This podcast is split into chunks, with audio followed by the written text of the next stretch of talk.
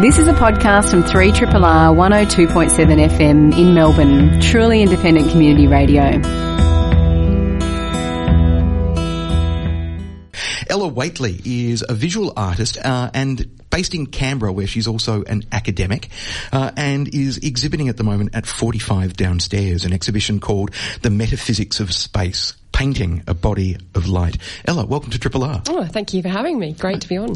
My very great pleasure. Now, I'm intrigued because one of the things that immediately the, the title of the show, metaphysics, mm. this is metaphysics is, is, a branch of philosophy that mm. that deals with abstract concepts mm. around being and existence, and uh, and I know this also then taps into your own beliefs, uh, your spiritual beliefs as well. So metaphysics can also encapsulate um, the, I guess the the question of existence, fundamental principles about the existence of deities and so forth mm. as well. So it's a That's rich right. title for an exhibition.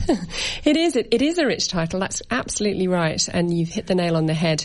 It's really. I, I use the term metaphysics and do qualify it as well by talking about it in terms of the spiritual, um, just because it's a much more general term that really. Um, so it's about beingness and and light is really um, uniform in terms of uh, philosophy and religion. It pops up everywhere as being a, a really good way of trying to understand or mediating those big questions about beingness. Yeah. And so, if we're talking then about the me- the metaphysics of space, painting a body of light, that notion of light in in a Christian concept, mm. for example, is a fundamental principle, and it's also a fundamental principle of photography, of painting, of so yeah. many of the visual arts. That's absolutely spot on. Yeah, absolutely right. And what I've actually been doing, because um, I call myself a person of faith because I'm not really tied to a denomination, though I'm a practicing Christian. Um, so I've actually, you know, worshipped or practiced in many different denominations.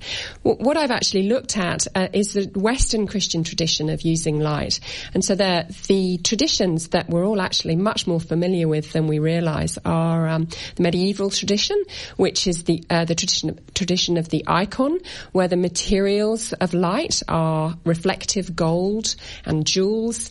And then the narrative tradition, which is much more about the natural light, uh, what I call the narrative, or what is is called the narrative tradition, where the ordinary world is painted, illuminated by the sun. um, and I mean, when we talk about that kind of narrative tradition and, mm. and the play of light in an ordinary world, yeah. I immediately think of, I guess, certain painters like Caravaggio, for example. Yeah, absolutely. Yes, yes. So, you know, chiaroscuro, that sort of tradition of very, very um, dramatic light and, you know, drawing attention to something with strong highlights and deep, deep, rich darks. And so the work that I've got on show in the big gallery um, which is actually drawing on that narrative tradition.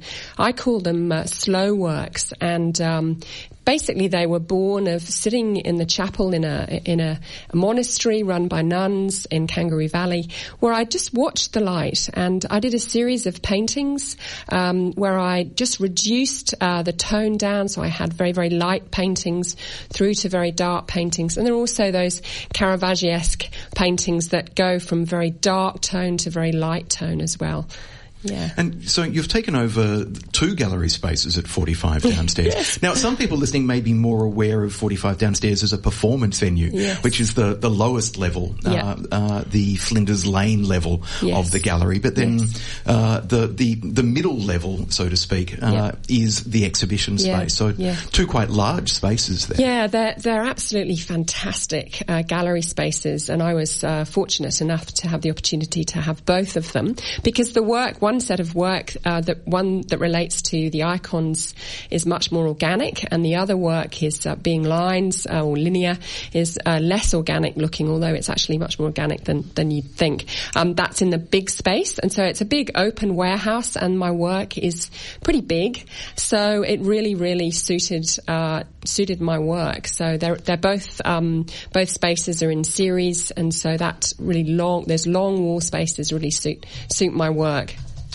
Now, part of the the the work I know has been generated while you were doing what a PhD up Yeah, in yep. at ANU in Yeah, Canberra. That's right. Yeah. How fortunate am I? Um, yeah, I um, I actually produced this whole body of work um, for a practice-led research degree. So it's actually quite new, and Australia's right at the forefront of, of this new fi- type of research. And of course, the ANU is our, our premium uh, research university in Australia. Just doing a bit of a bit of a a rave there. Yeah, love the ANU. Um, yep, and uh, they have a fantastic painting school and actually a fantastic school of art that um, does this uh, amazing uh, form of research, practice-led research. So the painting is the work. So it's a bit hard for academics to grasp that. We support it with written written work, you know, an exegesis, but uh, the actual painting is the work.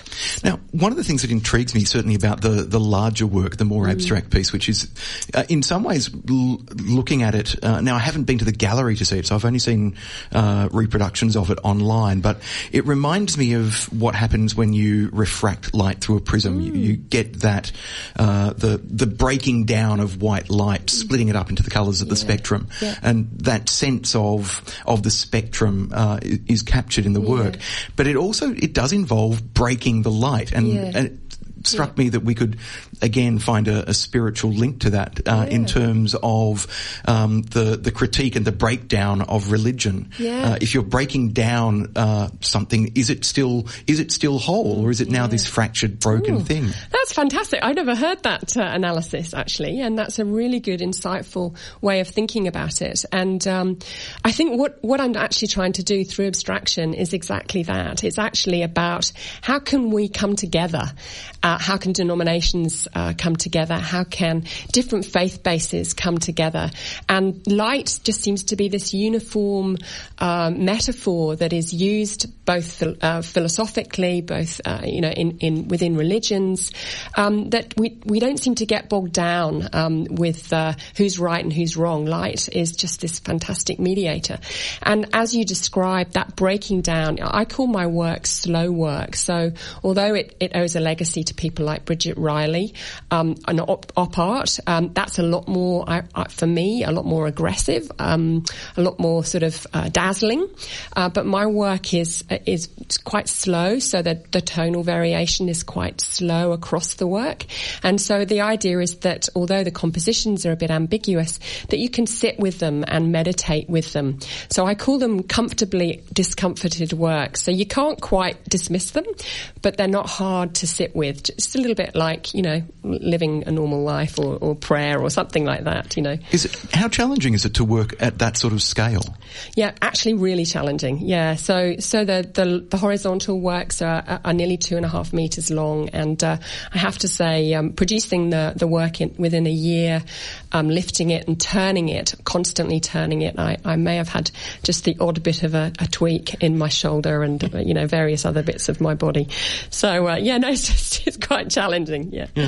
Uh, if you've just tuned in, we're speaking with Canberra-based artist and academic uh, Ella Whateley about her exhibition, The Metaphysics of Space, Painting a Body of Light, which is on now until the 30th of July at 45 downstairs.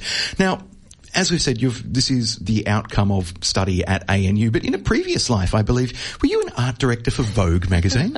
I was, yes. Um, I was actually art director uh, for Vogue Living for about five and a half years in Sydney. So uh, yeah, that was fantastic. How did you progress from that commercial world through to academia and fine art? Well, I actually started to teach design at Massey University. Um, I had two children, and I was living this crazy life where I was trying to be a mother. I was uh, uh, teaching design. I was doing book jackets, and I was also um, trying to do my own work as well. And um, I actually moved to Canberra, and I thought, hang on a minute, if I don't if I don't do it now, I'm never going to do it. So I took a studio in a warehouse, freezing cold, boiling hot, um, and just started to paint and do all the things that I found um, difficult. And uh, luck- I was lucky enough to have a partner who was very supportive, and I did that for about four years. Um, so that's how I made the transition. And then I went uh, and got accepted into the ANU, and that was a great community of support and uh, yeah, thinking bunch of people that uh, were really helpful. So that's that was my story of transition. I wanted to ask how supportive the, the and how strong and well connected the visual arts community is in Canberra, because yeah. it's a relatively small city that is yeah. often left yeah. out of the dialogue between Sydney and Melbourne's arts worlds. For example, I know the theatre community up there feels that almost they're in a regional centre yes. rather than a capital in some ways, but because it's so small that theatre community, for example, is very tightly knit. Yeah. Um, is, and I've been told that unlike in Melbourne where the theatre people keep to themselves and the visual arts people keep to themselves and the writers keep to themselves, in Canberra, because it's small, there's so much yeah. more cross-fertilisation yeah. as well. Tell us about the, the art sector up that's there. That's a- absolutely right. Yeah. So, uh, so I have to say the emerging arts uh, in, in Canberra or, or the, um, the support mechanisms for the emerging artists in Canberra uh, are fantastic. So there are, for, speaking as a, a visual artist. The um, the uh, there are many galleries and support networks for emerging artists to exhibit there, um, and I have a great a studio uh, in an old uh, uh library that was a primary school that was funded to uh, to create spaces for artists. And yes, there's a, quite a lot of cross pollination between disciplines, certainly at the School of Art and uh, across faculties and um, those sorts of things. So, yeah, we're very lucky, very very lucky. So they work hard. yeah. The Metaphysics of Space, Painting a Body of Light is Ella Whateley's exhibition on now until the 30th of July at 45, at uh, 45 downstairs, located at 45 Flinders Lane in Melbourne. Uh, gallery hours Tuesday to Friday, 11am till 5pm, Saturdays midday till 4pm. Entry is of course free and more information at 45downstairs.com. Ella, thank you so much for joining us here at Triple R. Yeah, thank you very much for having me. This is a podcast from 3RRR 102.7 FM in Melbourne, truly independent community radio. My next guest is somebody who uses her own life and her experiences of working as a woman in theatre uh, and the inbuilt misogyny within culture and society. Uh, and she explores all of that and places these objects in meta-theatrical productions on stage. Her name is Zoe Dawson. She joins us to talk about the third work in a, in a semi-unofficial trilogy uh, in which these kind of themes and are explored meta-theatrically. Her latest work is called Conviction. Zoe Dawson, welcome to Triple R. Hello, Richard. Good morning morning. So, why mine your own life to, oh. to put on stage? Everybody says write about what you know, but not everybody does it quite so literally or meta theatrically. yeah. Um, well, I guess I started writing about my own life. Um, I've been doing it for a while now, and I started doing it accidentally or or um, inadvertently, I just sort of sat down to go to have a go at writing. I started as an actor and then I thought I want to have a go at writing some stuff. And I was shocked to find that the only thing I felt sort of able to write about was, was myself. I sat down going, okay, I want to write a really big, important, exciting story that everyone will care about. And I felt like I kept coming up against this, um, this confidence barrier about telling about telling these large, epic, universal stories. And I think it's something we see uh, in women's writing a lot that women are often um, relegated to the personal um, and they don't. The domestic. The domestic, yes. The, the, the wee two handers on the smaller stages, while men um, g- generally uh, uh, we find authoring the, um, the big sweeping uh, univ- the universal story in, in quotation marks.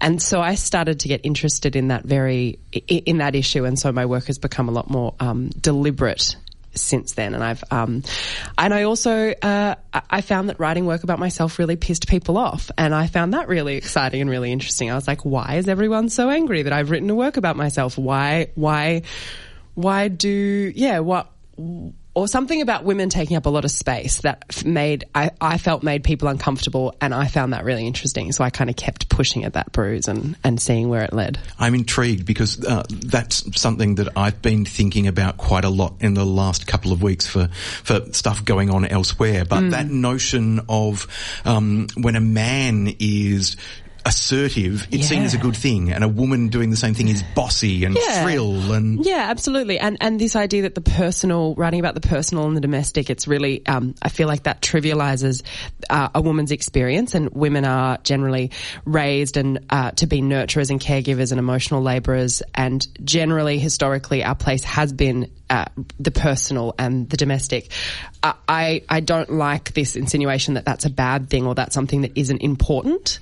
I think that's really really dangerous and yeah, I don't see why we should be policing women's experiences like that.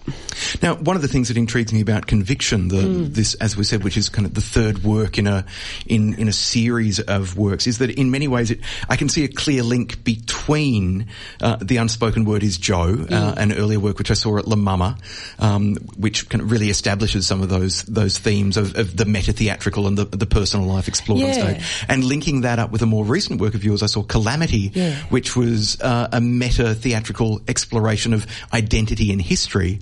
Um, and really, it seems like Conviction is taking those two elements, the meta theatrical in history and the meta theatrical personal, and fusing them yeah, together. Yeah, absolutely. You're so good at your job, Richard. You've you've, um, you've articulated that much better than I could. Yeah, I definitely think that um, Conviction is is the second work I've made very closely with director and dramaturg Declan Greene, and it's definitely expanding on um, on the the ideas and the the themes that we touched on in the unspoken word is Joe, and I think opening it up to a much a much bigger um, framework, literally bigger in that uh, Joe was at teeny tiny La Mama that seats 35 people and Conviction is in the grand hall of Northcote Town Hall in a gigantic cavernous car park sized space. So we've, we've literally and I think um, conceptually tried to expand and push those, those ideas to make them, yeah, uh, more broad, broader reaching. Now, Declan's involvement intrigues me, given that Sisters Grimm a couple of years ago, uh, as part of uh, the Neon Festival mm. of Independent Theatre, mm. made one of the, the, most caustic and hilariously funny commentaries on Australian colonial history yeah, that absolutely. I'd seen for quite a while. Yeah. And Conviction is again a work of Australian colonial. Yeah, kind of, uh, he's the guy to call. Yeah. he's very good at it. Yeah.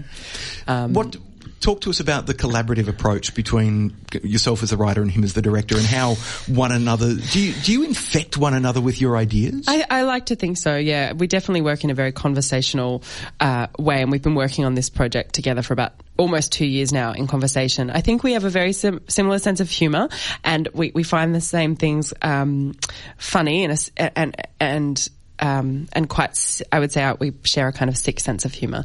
Um, but definitely this works. He, he, came on board as a dramaturg director from a very early draft. And so the, the work has um, very much been influenced by the the conversations we've had around the around the theatrical ideas we're exploring and also the political and social ideas that that our work and our interests share um, in terms of feminism and queer culture.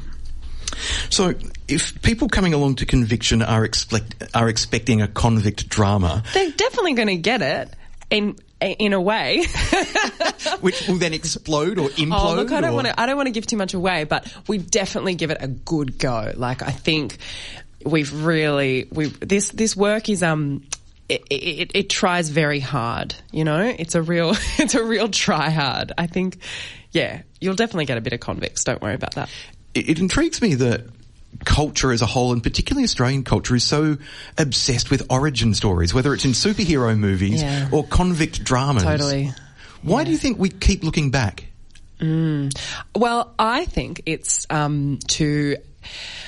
I think it can be in, in a way to reinforce these narratives, and in particular, the reason I kind of chose the convict uh, era for this for this play is it's a genre I'm I'm really keen to interrogate and hopefully to discredit this like white this narrative of like the white experience of colonial Australia. Um, we I feel like we keep telling telling ourselves that story to I don't know kind of make us feel better maybe to to to yeah to create a to create a, a nice narrative or a, or a pleasant fiction around uh, things that have happened in our in our history that are kind of un unimaginable or unforgivable. And I think it's I think it's really important to question who is telling those stories. And it's also a narrative that inevitably uh, paints women out of the picture. Totally, yeah, uh, absolutely. Uh, I mean, if we talk about the settlement of convict Australia, for example, the the, the few references to women will be the arrival of uh, kind of uh, a so-called drunken orgy at Sydney Cove when yeah. female convicts were brought ashore. Yeah, exactly. Um, which yeah. was much more likely probably a gang rape rather yeah. than and and again, so it's this notion of it's not just about a white colonial telling of history. Yeah. It's a white male telling of history as yeah, well, which absolutely. we're trying to unpack and unspool. Yeah, and there's a lot of stories about colonial Australia that, that feature these sort of strong proto-feminist um, women, but are usually told by men, and so it's that it's the, the drover's wife, for yeah, example. exactly. So it's the it's that that we're looking at as well the the positioning of these strong female characters in quotation marks um, from a male vantage point and what that what the purpose of that is or or the danger in that. And also telling that story from your own personal vantage point, which mm. then becomes a thread that starts to, as it, as that's tugged in, in the script and, and kind of the, I don't know, these, the stories that have been built up on stage start to fall apart and yeah. your story starts to emerge as well. Yeah, absolutely. Yeah, I think, um, society really likes strong independent women to a degree, as long as they're positioned in a certain way. We're not comfortable with them going quite too far. So I think we try to go as far as we can. There's been a lot of conversation in the Australian theatre sector over mm. the last decade or so uh, around uh, the lack of opportunities, the lack of career pathways, the lack mm. of support for women directors, women playwrights especially. Mm. Um, how much has that conversation actually had an impact, do you think, on the oh, sector? Completely. I mean, that's almost the, the theatrical culture I've been raised in. Like, I, I emerged as a as a theatre maker to this pressure of like, quick, we need more women, we need more women in our theatres. But there's also this sense of the theatre actual institutions not being willing to change and wanting women to just fit fit into this this model that exists that's been created for and by straight white men. And then it's shocking when and, and that's why it was so surprising to me when I was like, okay, I'll write a play. Here it is. It's about me. And and people went, oh no, that's not what you're supposed to do. So there's this um this tension, I think, around women being invited to the table, but maybe we actually need to build a new table. It's like you just have to, to fit in and shut up and appreciate what you're being given rather than the institutions themselves being willing to change to accommodate um, new, verse, new voices. We're talking to playwright Zoe Dawson about uh, her work and about the new play that she's written, Conviction, which is previewing tonight and tomorrow night and opening on Saturday night yep. at Northcote Town Hall and running through until the 6th of August. And you can find out more info at www.northcotetownhall.com.au, which is also where you can book if you'd like to. The preview tickets are 25 bucks, and then once the season starts, 35 bucks and 30 concession. Groups of more, 30 bucks as well. So bring your friends, come and see the bring show. Now, mm. Zoe, one of the things that has been great about your work is that your work has had opportunities to be remounted. Uh, mm. Uh, a, a, couple of your plays, and in particular, um, The Unspoken Word as Joe has had a couple of seasons, yeah. um, which is rare for independent theatre to have a, a life beyond its its first season. Yeah, absolutely. It was a great experience, and I really I really worry about the state of arts funding at the moment. That those experiences are going to um, dry up, and that new work isn't going to be able to be seen by um, as many audiences. Uh, but yeah, that was it. That was great. We took Joe up to Brisbane, to Sydney, to, Griff- to Griffin's independent um, independent program, and it was fantastic. And the work really grew and strengthened, and it gave and I think that's the reason why Declan and I have collaborated again with, with some of the same um, with some of the same artists th- through the through the through the um, getting to see that work grow and develop and really interrogate those ideas over a long amount of time. Why do you think so few independent works get a second season, or even main stage works? They they premiere. A, there's a blaze of glory, and then I they. know, and it's crazy because nothing gone. costs more money than making new work. Um, I don't. I don't know. I don't know if it's a. If it's just a. Uh, if we don't take independent work as as seriously, maybe, and maybe it's like I was saying before about the, the scope of that work, like w- w- what it's about, and if it's not seen as important. This is something we look at a lot in conviction. Like, what is an important story? What do we define culturally as important stories that deserve to be seen by lots of people and taken very seriously? So I don't know if uh, a lot of independent work in Melbourne is too experimental, so is not seen as important enough to to have that wide reach. But I think it's a real shame because, yeah, there's so much.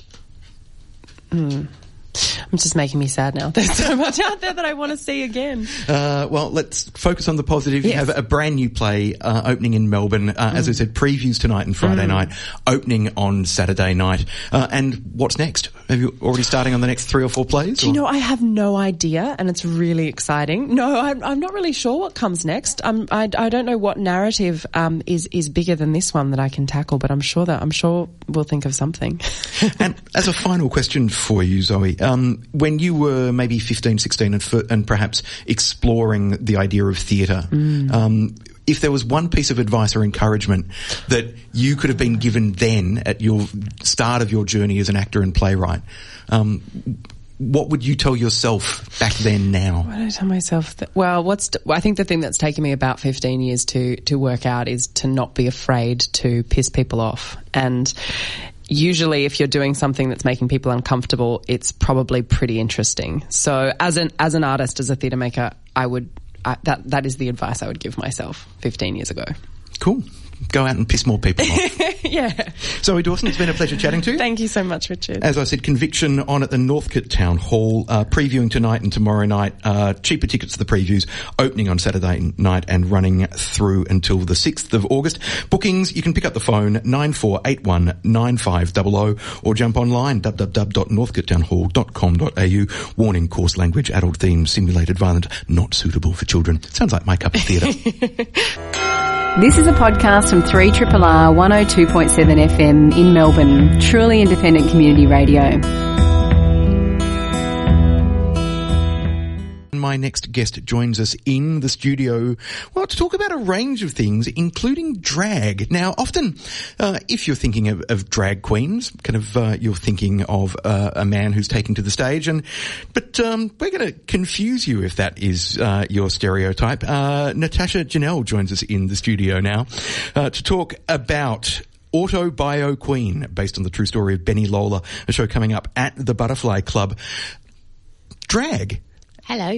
drag and lip syncing. Is this something Yes. that you wanted to do uh, early in your life? Yeah. So um, when I started doing performance, I. Um, well, actually, before I started doing performance, when I was about maybe six, seven, eight, um, I would just be in the basement listening to Tina Turner, listening to Cher, you know, just down there doing my full on, in my head, full on amazing stage shows. Then my mother would walk in and be like, "What are you doing? Get go go outside and play." And I'm like, "What? What's wrong with this?" Um, but yeah, so I remember when I was around the same age, I saw RuPaul's uh, first single. I think it was CoverGirl, um, and I was just like, I don't know who this is, but I that's that's who I want to be. Um, and I grew up in a. My parents are from Barbados, and I grew up in America. Um, so I grew up in an Afro-Caribbean household, and there isn't really a. I didn't have a language for drag. I didn't have a language for queer identity. I didn't have a language for a lot of things that I was identifying with. Um, yeah, but I've just always just been attracted to sequins feathers, wigs, tiaras, high heels, lip syncing, um, and yeah, it's been great. Cool.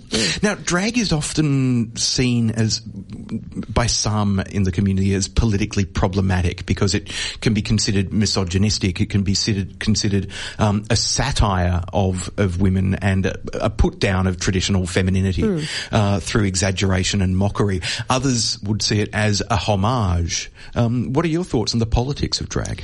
Um, well, I the first time I was invited to do a, a show as a drag queen, as a bio queen, was in uh, last year. We did Yummy with uh, James Welsby, um, and that was the uh, the first time I had a chance to kind of express my views on the politics around it, um, and kind of formulate them as well. Because I, I feel like you learn as you learn by doing, you develop your ideas by doing things. Um, and my feelings are that pretty much all all gender is performance, and all uh, gender expression is political um, in one way or another. Um, so working on that show, um, firstly, James Welsby has created a great space for bio queens and um, queens, and um, and also there's a lot of stuff going on within the drag world itself with you know um, male cisgendered people um, who don't want to look female but still do drag and gender performance non-binary people who do drag and gender performance. Um, there's a there's a whole undercurrent of things happening in that um, arena. And um, on my side of it uh, in terms of the politics it's it's basically that I I'm female but when I was growing up uh, drag queens seemed to me uh, like the kind of females I wanted to be. which seems a little bit counterintuitive. Um, so it was like when I was 18, I'd go to drag shows and I'd see the drag queens and be like, that's the kind of woman I want to be. And I don't really know how to explain that. um, I don't really know how to explain that, but it's, I don't know. To me, it's it's about reaching past the boundaries of what's considered "quote unquote" normal for any gender or um, any classification, and actually just allowing yourself to be free to express yourself in whatever way is natural for you, and whatever way feels comfortable.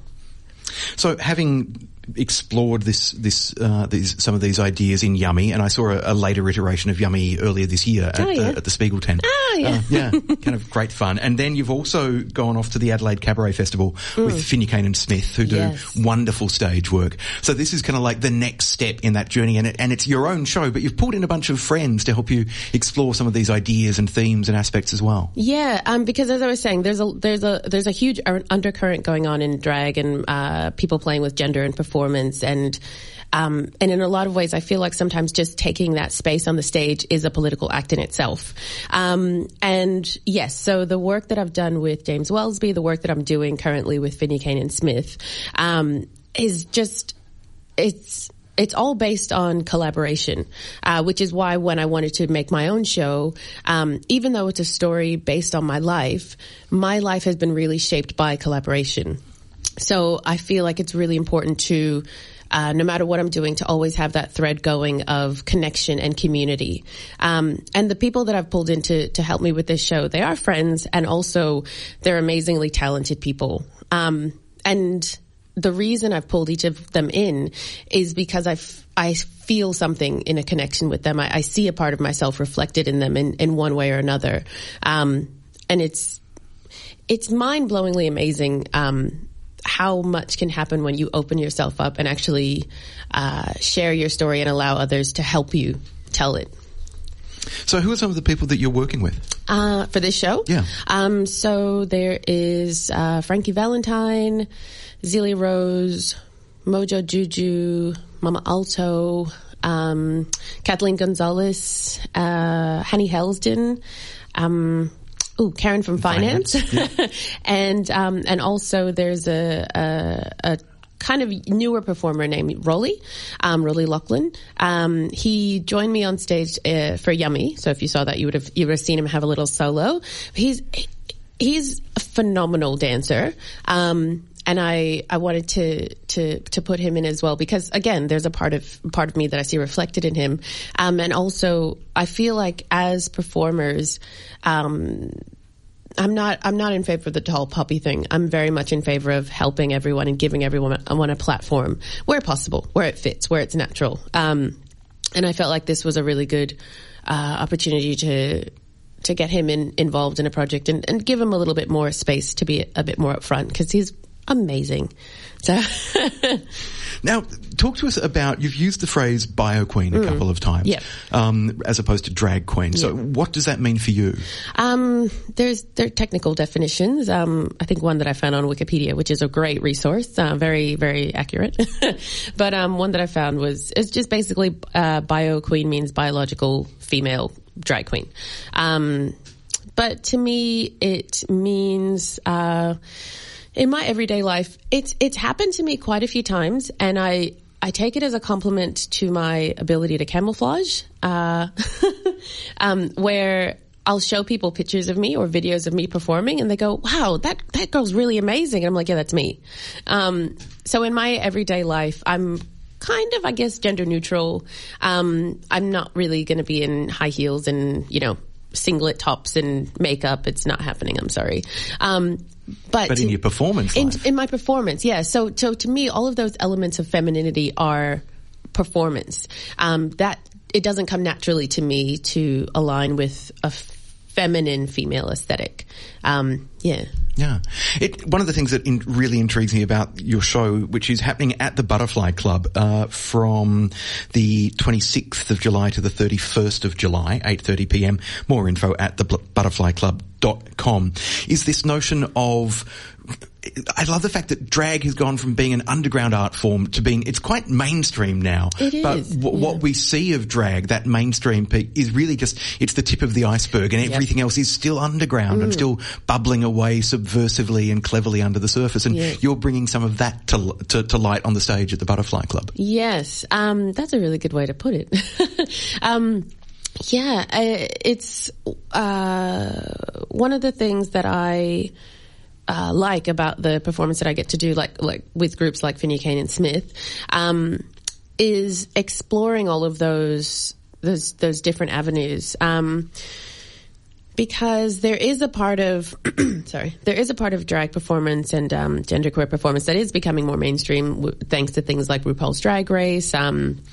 and the mainstreaming of the of uh, queer identity and que- the queer community as well. Whereas once kind of drag in a in a gay club in the sixties or seventies Hmm. would have been seen as quite subversive, is now almost mainstream entertainment. That Yeah. you go on on your hens night to a gay club and watch a, someone lip syncing. yes, um, but then there's still a lot of because I, I have a I have.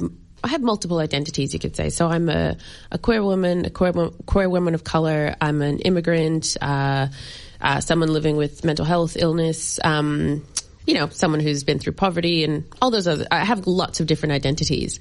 Um, so within drag and gender performance, there's also, uh, when you, when you talk about the stuff that's below the surface, so to speak, with the tip of the iceberg, um, there's a lot of things that still there still needs to be room to explore things around disability, trauma, loss, um, and ways that we can heal and reconnect with ourselves and with each other. And um, uh, going through doing the work that I do now is is about using that the tip of the iceberg uh, that as an opening point to invite people to engage uh, with a lot of the, the context that's going on a little bit below the surface, which is extremely important and extremely relevant um, to society currently. Yeah.